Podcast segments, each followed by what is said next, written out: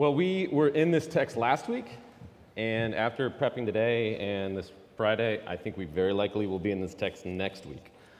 We are in a larger series of John, but in this, all of a sudden, we've slowed down to a mini series of just the parable or metaphor of the Good Shepherd. Um, I don't know about you, but John 10:10, 10, 10, the thief comes to steal, kill, and destroy, but I've come that you may have life and have it to the full, is one of the verses that I've probably held on to the longest in my faith. Uh, just that I continue to come back to again and again and again. Both excited to believe, and then at many times trying to make myself believe. And so, in that, we I, I, wanted to go slowly because while this metaphor of shepherding, I think pretty much makes sense to us because even though we don't have a shepherding culture, we generally understand the idea of caring for sheep and sheep are dumb and all this stuff.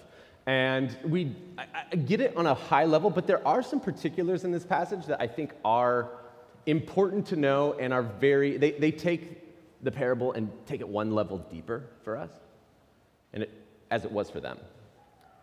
And one of them we talked about last week, uh, which was talking about the voice, and the voice in which Jesus says, Hey, if my sheep know my voice, they won't listen to another. And that was a clear thing of shepherding in which you would train your sheep to know the shepherd's voice so that when they went to sheep pens and at an inn where you would have a sheep pen, and you would bring all the sheep in. You'd bring multiple herds in there, and overnight, all the herds would be sleeping and, and mixing with one another, and you know, it'd be chaos in the morning. And all the shepherd had to do was just walk in and say simple sound, and only his sheep, only her sheep, they would only the ones who would stand and follow him.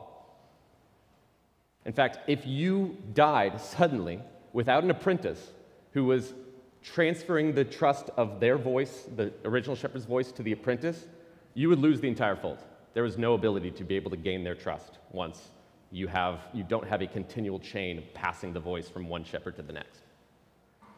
And so we talked last week, uh, a, a, teaching that we'd actually done a couple years ago, but it was a good emphasis of I don't know, I just generally freak out, and most of you freak out about, like, how do I know the voice of God? And how do I, like, am I following it? And maybe I don't know it. Maybe I'm not a sheep. And, and so we did a whole teaching of what it is to discern the voice of God. It was very good. And if, in fact, I always save my best for Memorial Sundays and Sundays like that because I know the true Christians are here and I want to nourish the sheep. And this week, I want to get into the parable of the door and the Good Shepherd, and then next week we'll get into the thief. But in the door and the Good Shepherd, this is another part of the metaphor that would make more sense to them and to bring you into the context this is what it looked like to have a door. Because a lot of people take this you know i am the door and whoever comes through me will be saved. And they go immediately to like just the idea of like salvation language which is not wrong uh, but I, I, think we just go to the idea of just like there's a door into salvation and, and Jesus is the door. But this also, again, was a actual metaphor or parable of shepherding. And so there is a concept of shepherding that there is a door into a pen. And the door, because it was a pen in which shepherds would come and use and many would use, it didn't have an actual physical door. It would just have a rock wall that stood about yay high uh, and you know, probably even closer to maybe about you know, four or five feet.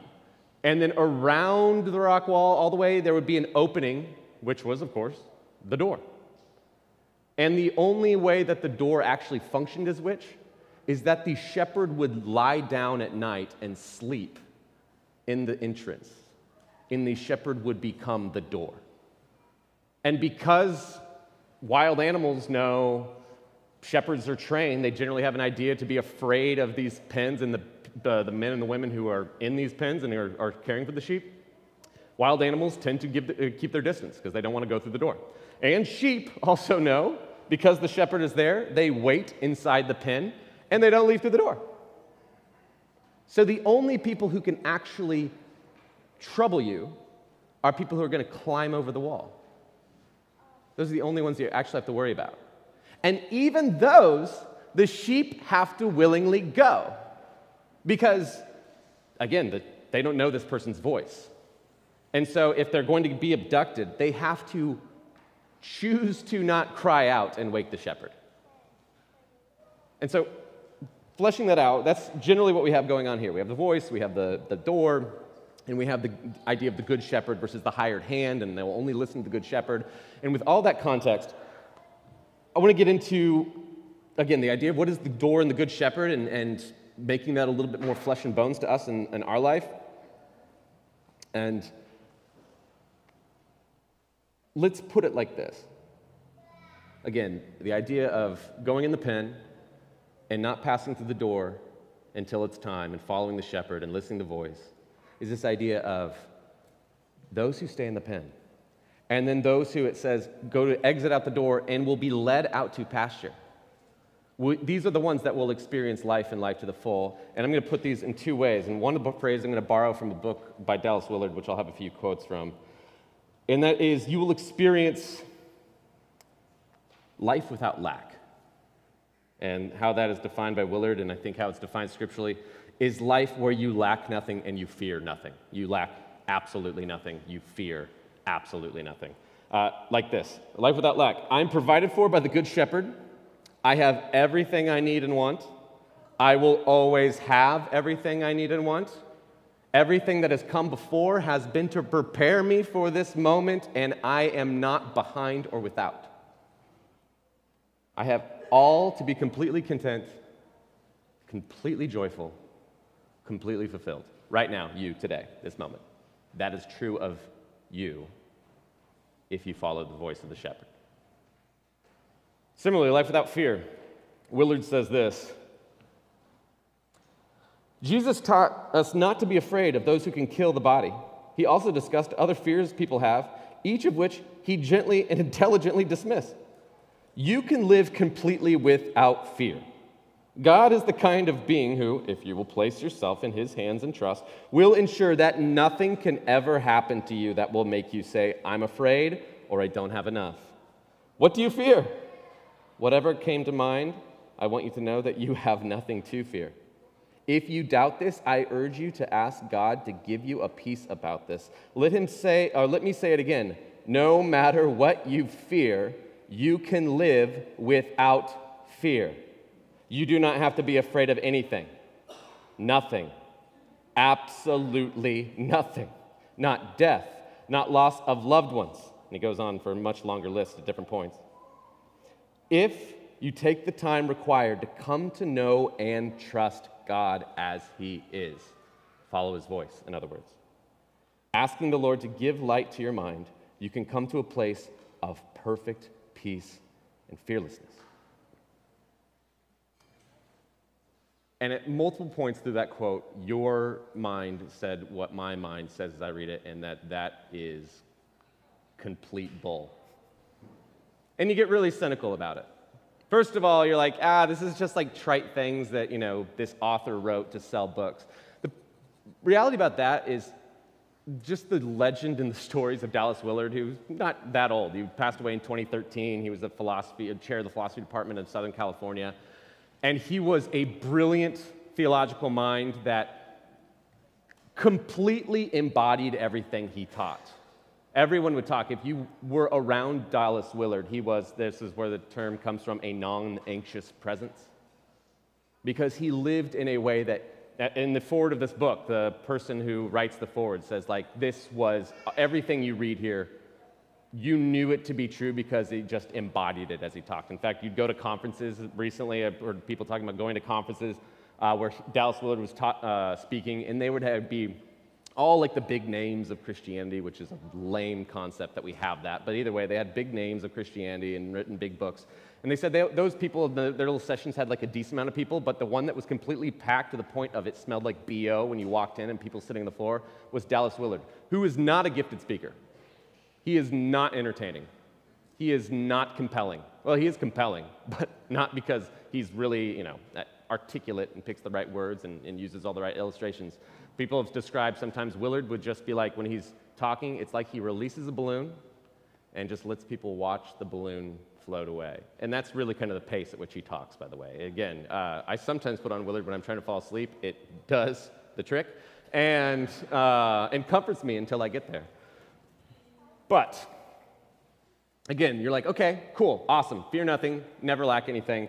Um, But I've asked for that. Like it says, he says, just like ask God for that. I've prayed for that. I've asked for that. It doesn't seem like it's working. I don't see many other Christians who seem to be living that way. It doesn't seem like it actually pans out. And I would say to that, no, you have not been trying it, nor have they.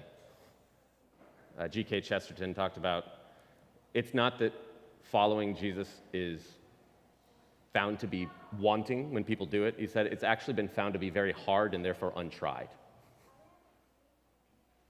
Because often when we have the idea of actually following Jesus, we are more like the Israelites in the Old Testament than we think, of which we just kind of back away because he's a lot bigger and a lot scarier, and he asks for a lot more of total abandonment and trust in him than we're willing to give. And so we, we generally say, no, thank you. I will take my level of control I have over my life because at least I know what that I, it works sometimes it works enough and it makes me feel like i'm able to hold on to stuff and, and be generally safe and provided for except when it doesn't. But i just have to push through those times until i can get back to when it feels like it does. So there's that cynicism. There's also the cynicism where it just says like man you don't you don't know how life works if you think this. You don't understand the idea of suffering, you don't understand the level of abuse, you don't understand the level of physical illnesses or, or mental health struggles, or, or the amount of where so you look around the world with poverty and you look around, like, you don't get the world if that is your view of it. But the reality is, is that I, I don't know your struggle, I don't know your experience, I don't know so many experiences of people's around the world. But David did of the Old Testament. He spends 10 years of his life living in caves and running from the king of Israel who is attempting to kill him. He has a couple times where he can actually kill the king, but chooses not to because he trusts this isn't the way it's supposed to happen, and he keeps running for the rest of the 10 years. David lost an infant shortly after it was born grieves terribly for it in the Psalms. David had his kingdom taken from him by his son, who rose up a coup, ousted him as king, and he was discarded by his own family. And David is the one who writes Psalm 23. Likely as he was king, not as he was being chased, because you don't have a lot of writing material there, but as he is king, as he's reflecting on his life, he writes, and this is my paraphrase The Lord is my shepherd. I shall not want. He makes me lie down in green pastures. He leads me beside still waters. That wasn't my paraphrase, but this will be. Therefore, I lack nothing. I'm under the care of another. I cannot mess up my life because I'm not in control of it in the first place. You will grow me. You provide a life in which I will become fearless. I will become as wise, as selfless, as full of peace, as full of life as you are. When people see my rich soul, they will say, This is what God must be like. Even though I walk through the valley of the shadow of death, I fear nothing. You're with me. Your rod and staff, they comfort me. Though my enemies are around me, you provide me a feast. My cup, your provision, is completely bottomless. Surely, no matter what happens, no matter how I run, no matter how I fail, no matter how unprepared I am, no matter how sinful or, or broken I am, or how the sin or brokenness of the world come to me and, and give me this or that that I did not expect, I will find it impossible to get away from your goodness and your provision and your protection. It's like they will hunt me down and capture me. And I will dwell in the provision and the presence of my protector forever and ever.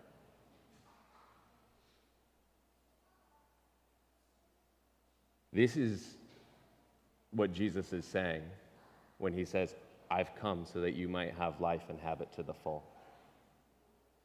You will never have an experience when you follow and trust me that you will say, I don't have enough, or I am afraid.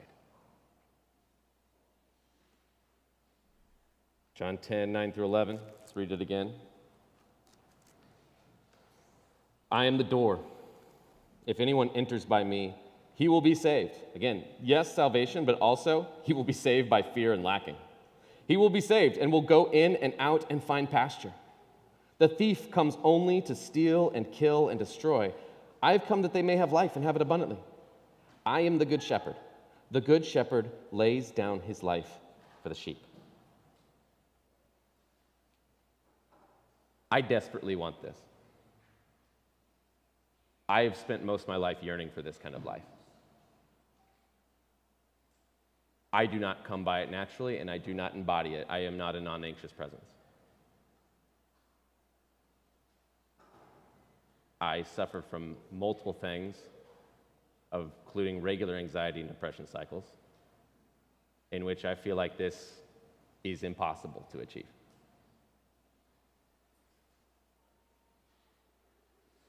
But God says, if you want it, seek to discern my voice, follow my voice,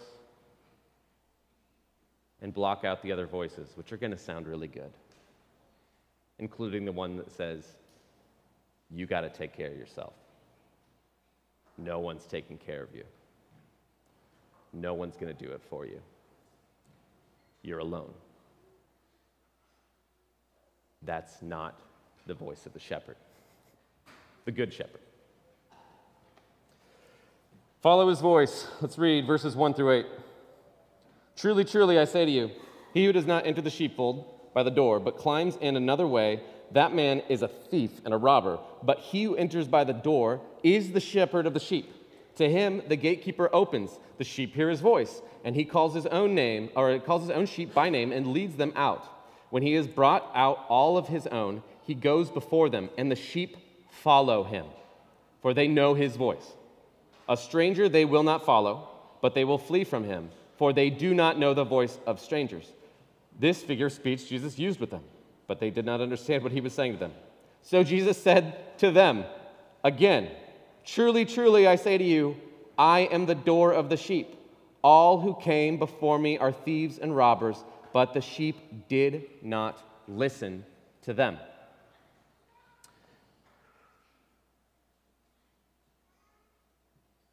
I will say this again because this is the main idea. In order to actually embody this life, in order to actually be receiving this life, it is, yes, a desire of wanting it and a want that leads us to, again, seek to continually discern the voice of the Good Shepherd, and then a lifelong process of releasing ourselves to just follow the Good Shepherd. I follow this voice, I don't follow the other voices. I don't follow my own voice if it contradicts with the Good Shepherd.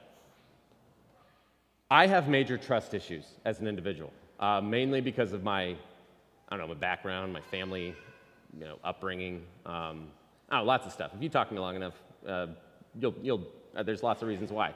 I'm not unique.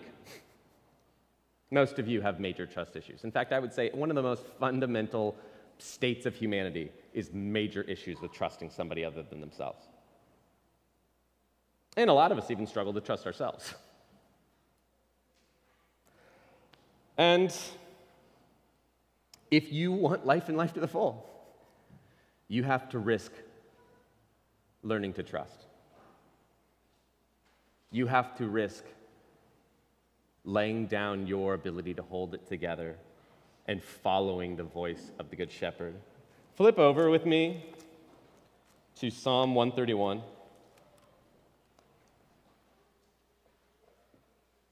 I was at a retreat recently, which there was a speaker, Zach Eswine. I, you, if that voice is familiar to you, I quote him a lot when he says the Christians are always encouraged to do something big, fast, and furious, but the kingdom of God always chooses to come through the small, often overlooked things done for a long period of time. I can't tell you how burnt out I am on conference speakers. I get nothing, ever, ever, ever, ever. I love Zach Eswine. He rocks my soul. And he did so, and he opened up Psalm 131, which immediately was like the Spirit hitting me between the eyes because when we had our Sabbath day retreat this past fall, which if you went with us, about 15 of us went to Our Lady of Fatima Retreat House and did like a day of, of retreat, and there was opportunity to receive spiritual directions from a couple spiritual directors there and just spend time out in nature, praying, silence, solitude. And they have a prayer labyrinth, and I decided to do the prayer labyrinth in the afternoon. And the way in the prayer uh, labyrinth, you either are to pray or just to recite scripture or truth. And so on the way in, I decided just to pr- uh, recite Psalm 23 the entire way in. It takes about 45 minutes if you go slowly. You're supposed to. And so I just like talk or, or say Psalm uh, 23 over and over and over and over until I get to the center. And the center is meant to be like you have, it's like you're arriving in the presence of God. It's this long journey of wilderness, and eventually you come to the center of God, and you're supposed to sit down and rest. And then you're supposed to exit and walk slowly and wander back out of the presence of God, or at least back into your life. And on the way out, I was like, well, I did Psalm 23 all the way in here. I want something else. And so I just opened up to page 519 of my Bible, and a really short one. I was like, oh, this is short. I could probably memorize it. Was Psalm 131. And I spent the entire time walking out of the labyrinth reciting Psalm 131 over and over and over again. And Zach Eswine, at a conference where I received nothing, opens up Psalm 131. And I'm listening. Because there was a lot about Psalm 31. Let's just read it. A song of the ascent of David, by the way. O Lord, my heart is not lifted up, my eyes are not raised too high. I do not occupy myself with things too great and too marvelous for me. For I have calmed and quieted my soul like a weaned child with its mother. Like a weaned child is my soul within me. O Israel, hope in the Lord from this time forth and forevermore. Now, again, I said that continually for about 30, 45 minutes.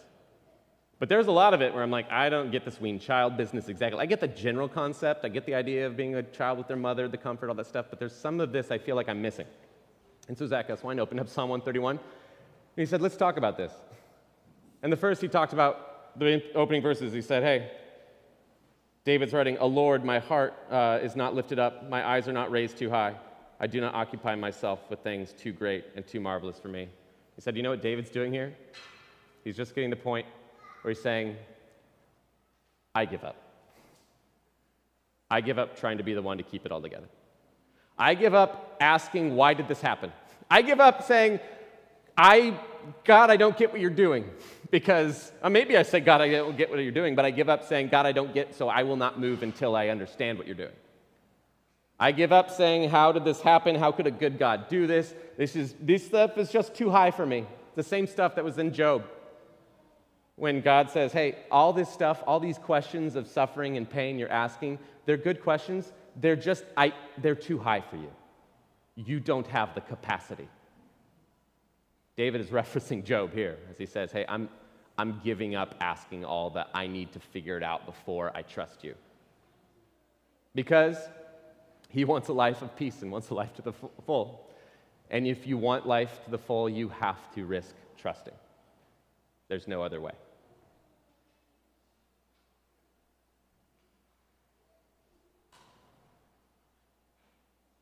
And so he becomes one who trusts and completely follows the shepherd. Like the sheep are like, okay, so we're going you want us to go through the valley that I've been trained my whole life not to go through because like 100% of people get robbed and die there. And there's places where it gets really dark and you can't see, and there's like venomous and predatorial animals in the dark places that you might even be able to hear them breathing, but yet you won't be able to see them because of the darkness. You want us to go through that valley.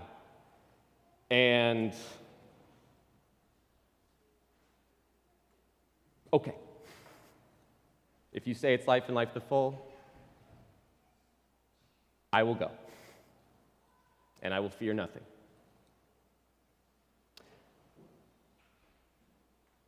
Sheep trust that their shepherd is following them to good no matter what. This is really hard to adopt when you're young and successful. Which, let's be real, in America, we all are. In this church, we all are. If you're not, welcome. But enough of you. That's why Jesus says, the rich young ruler. It's harder for a camel to go through the eye of a needle than the rich man to enter the kingdom of heaven. Why?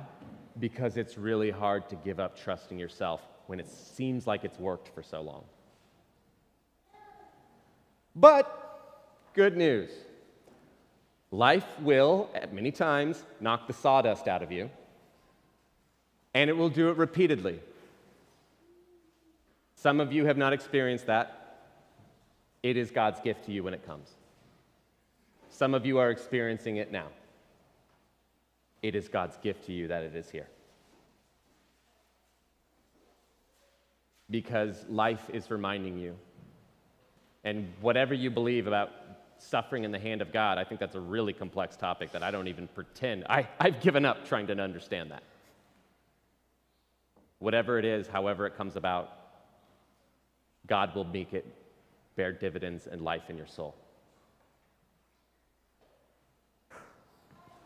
And so the sheep follow the good shepherd.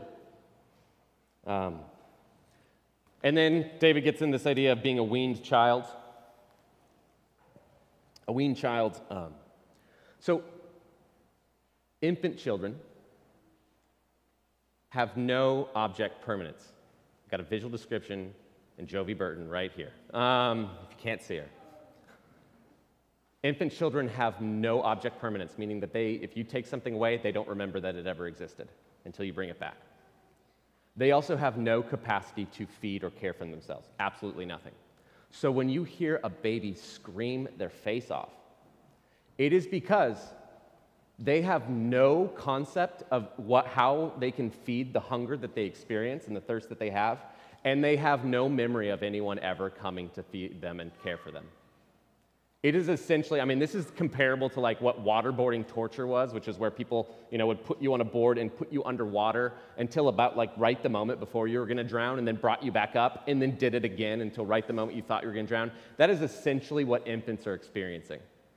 Of, I feel like I'm going to die and I have no idea when it is going to end. Sleep well, Joey. Um,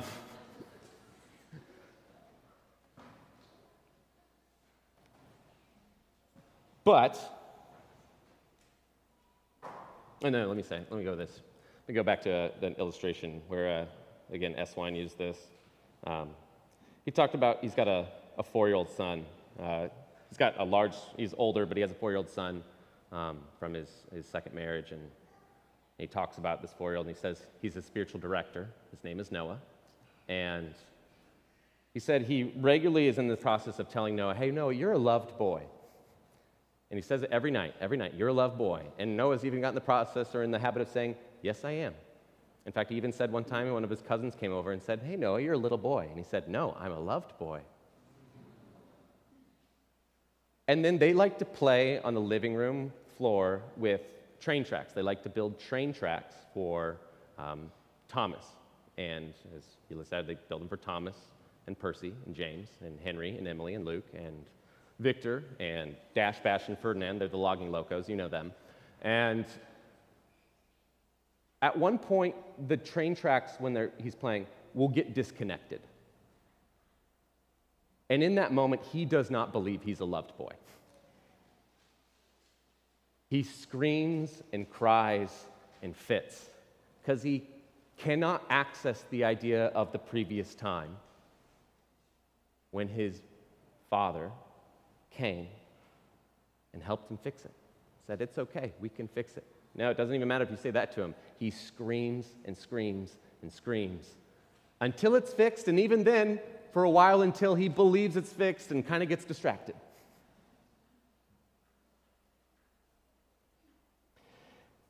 We struggle, I struggle to believe that God is capable, that He knows what He's doing, and that He's going to be good to me, that He actually loves me. He's capable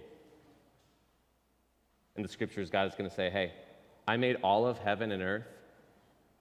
Look at the birds, look at the flowers. I provide everything for them. And I love you like a billion times more than them. I'm not going to let you die. I'm not going to let you. When you say die, and you're like, oh, what about the person who has cancer? I'm not going to let you die eternally. And even when you're going through that, I will be with you. And it will be what produces life and life to the full. He's wise. That's where uh, David is. I just am going to get to the point where you know more than I do. You know more than I do. I'm going to get to the point where I am going to stop trying to say I, I need to figure it out first. He's good. He loves us. And that's the whole point of the birds and the lilies. That's the whole idea of saying, hey, I'm a really good father. Not he's just like trying to like, you know, give him his ego a boost. He's just saying, you know what good fathers do? They wildly love their kids. And they provide for them. I've been watching my own children recently, and they have become my spiritual directors. And I watch them, like their whole lives are completely under the care of other people. They, yes, they go to school and they're given homework to complete, but every question that is on the homework, they were walked through how to do that during the day. Then, if they still are struggling with it, they can go to the teacher and they can re walk them through what they already walked them through. And so that all of the questions, it's like the open book situation where it's just like, not only open book, like you have the whole book, it's just like open paragraph. Here's the paragraph, and then apply it to this question. And then if they have trouble still, they come home to, to me and, and Sharon, and we, not only that, if they get distracted a thousand times, I will constantly be, be the one to say, like, hey, what task are we on? Can you say what task you're on? We got to be on task. And then we will make food for them, and we will keep them on track so that they go to bed at a time in which they will be prepared for the next day, mostly. We try to. We will make sure that they're brushing their teeth and so that they have decent teeth for their later periods of life we will make sure that everything is perfectly in place for them to go about their life. And I remember looking at them and being like, they are so freaking lucky. They're so freaking lucky that they get everything, like your whole life is handed to you. And even if you try to run away, and yes, you can maybe like complain for a while and, and try to push away, but eventually, whenever you come back, it was still all being cared for you in the meantime. And then the Holy Spirit said, You're dumb. Lovingly and gently, but forcefully. And there was the epiphany moment when he said, You are under the care of another. Everything you need right now, everything you're freaking out about, I've prepped you for I can help you right now. And I'm even thinking about all the things that you don't know about yet. You're not under your own care. Therefore, you will never have a time where you will say, I want, I need something, I need something I do not have, or I'm afraid.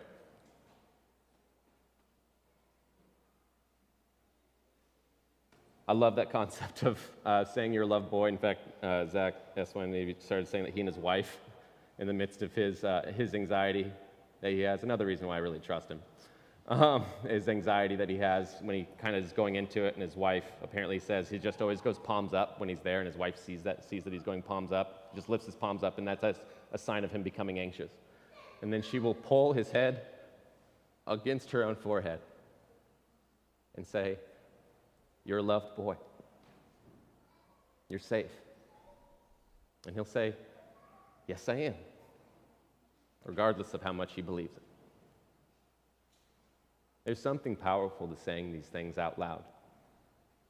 To have something. I'm, recently, I've just been getting up every morning when I get up and I wake up. If I'm in an anxiety cycle, of course, the first thing happens to me. Of course, you wake up because you have to go to the bathroom and you will not be able to get back to sleep and you will just sit there and spin on anxiety. And when that happens, what I'm trying to do is I try to say something to the effect of this. This is a little bit longer than what I say, but I, I say pieces of this to myself most, most days, most mornings, and when I'm getting going. I say, God is the good shepherd, who, because he leads me, I am under the care of another. I don't have the pressure or burden of controlling my life. He has me right where I need to be and right where I dream to be that he might give me life to the full. I'm not behind. I have been prepared with everything I need for this moment. I have and will continue to have a life that lacks nothing. I try to say that to myself. I don't know, I don't have a count. As many times as I possibly can before my day gets going and my mind has to be focused on other things.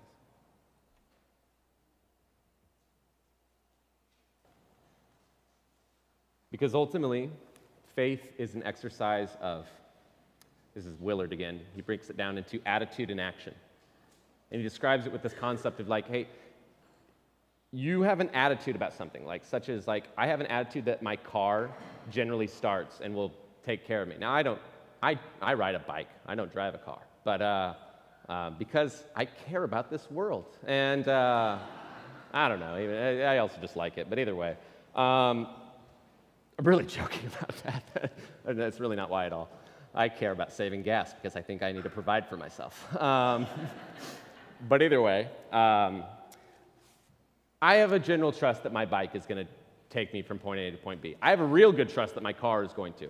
Therefore, I don't, when I go to work, I don't get out of my car and I don't spend, virtually, I spend no time thinking about my car or if it's going to work or if I should go test it a couple times during the middle of the day or if I should call someone else to have a backup plan just in case it doesn't start. And the reality is, I know if it doesn't start, I can call someone with a backup plan. So therefore, I spend no time thinking about my transportation.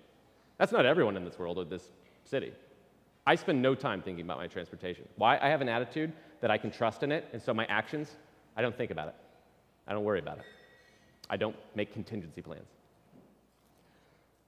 So much of faith and trust is trying to put in these concepts, these download these ideas, and trying to make my heart believe this attitude.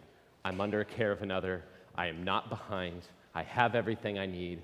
And I'm trying to gain an attitude so that eventually, slowly but surely, my actions okay, you want to go through the valley of shadow of death?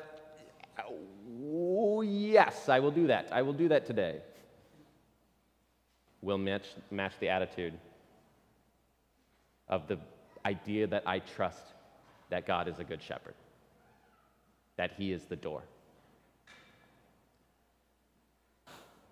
That's what he's going to go on and say, hey, I'm not like the hired hand. I don't have time to read it, but in 10 through 15, he's going to say, hey, I'm not like the hired hand. Like, how do I know he's good? Well, because I'm the one who actually cares for you. Not because, like, I'm just like, it's a job.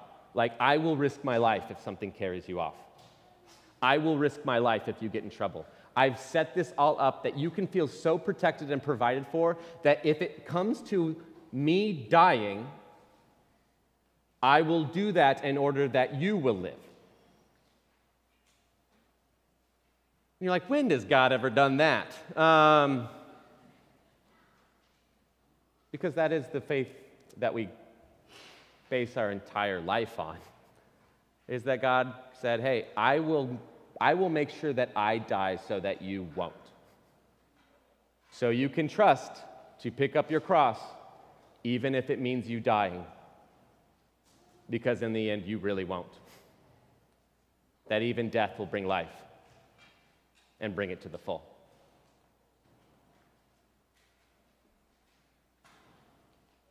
Eswine talked about his son, where he said, like, you know, if you like zoomed in on his face when he had the train tracks broken, and you just saw this child just screaming and weeping and in agony, but then zoomed out slowly and saw him being held by his father who's also fixing the tracks and putting them back.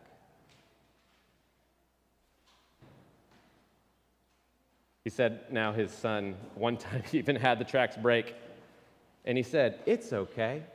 We can fix it. He's becoming like a weaned child who, a weaned child is you're slowly but surely being stretched to say, I feel like I'm going to die. But yet, my mom did come last time. And she's come every time before. And so I'm stretching my ability to think, okay, I will wait for five or more minutes before I think, no, she's not coming and I am going to die. And then, you know, I will scream a lot harder. I mean, the reality is, is you can't, like, I think parents always have this thing of like, you got to try to, like, per, you know, save your child from every psychological damaging thing. So you have to, like, provide for their food before they know they're hungry. You can't. It was meant to be this way so that they might be stretched further and further and further to knowing when I feel like I'm going to die, I will be provided for.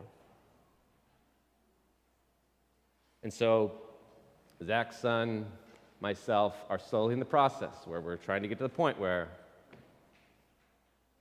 I, I'm freaking out and it feels like they should be coming, like my mom should be coming, and I don't, don't see her yet. But she did come before and has come every time before that. And even though this one kind of feels longer than the other time, I'm going to I'm going to try to think that she's going to come now and I'm going to calm myself in peace that she's going to come and she's not going to let me die. It's okay. We can fix it. Oh, there's so much more to be said. But that's why this wasn't going to fit in one week.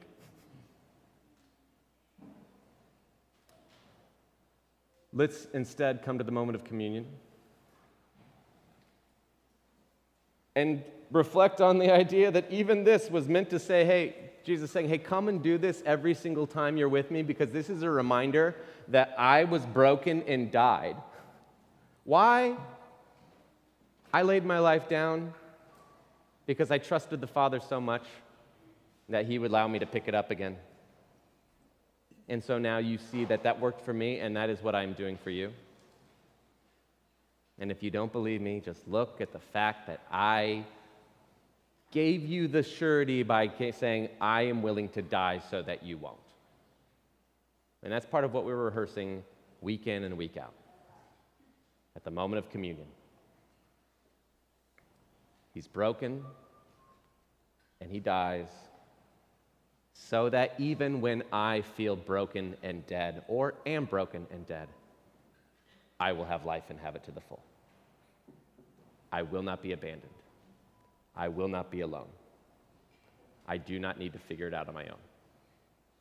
And so I take, I rip the bread, I dip it in, because the body of Christ was broken for me, and the blood of Christ was shed for me, and also for you. So come down the center aisles and return on the side. If you are a believer, we invite you to come and take the elements here during the next song. Let me pray for us now. Father, I do pray, Lord, for so many of us who are still wrestling with all of this sounding like baloney. And all of us that are still fighting to be a weaned child. Lord, I pray that you would sustain our souls long enough to the moment where you show up. And each time you stretch us, so longer and longer we're able to say, You'll come. I'm not going to lack anything. I don't have to fear anything. Lord, that just feels like a million years away from me and you and us. Not from you, but Lord. I pray thinking that you have said, hey, if you want this, I will lead you, I will grow you. Just keep working on figuring out my voice. I will help you grow in that too. Keep working on following my voice. I will help you work on and grow in that too. Keep blocking out the other voices, and I will help you grow in that too. In Jesus' name, amen.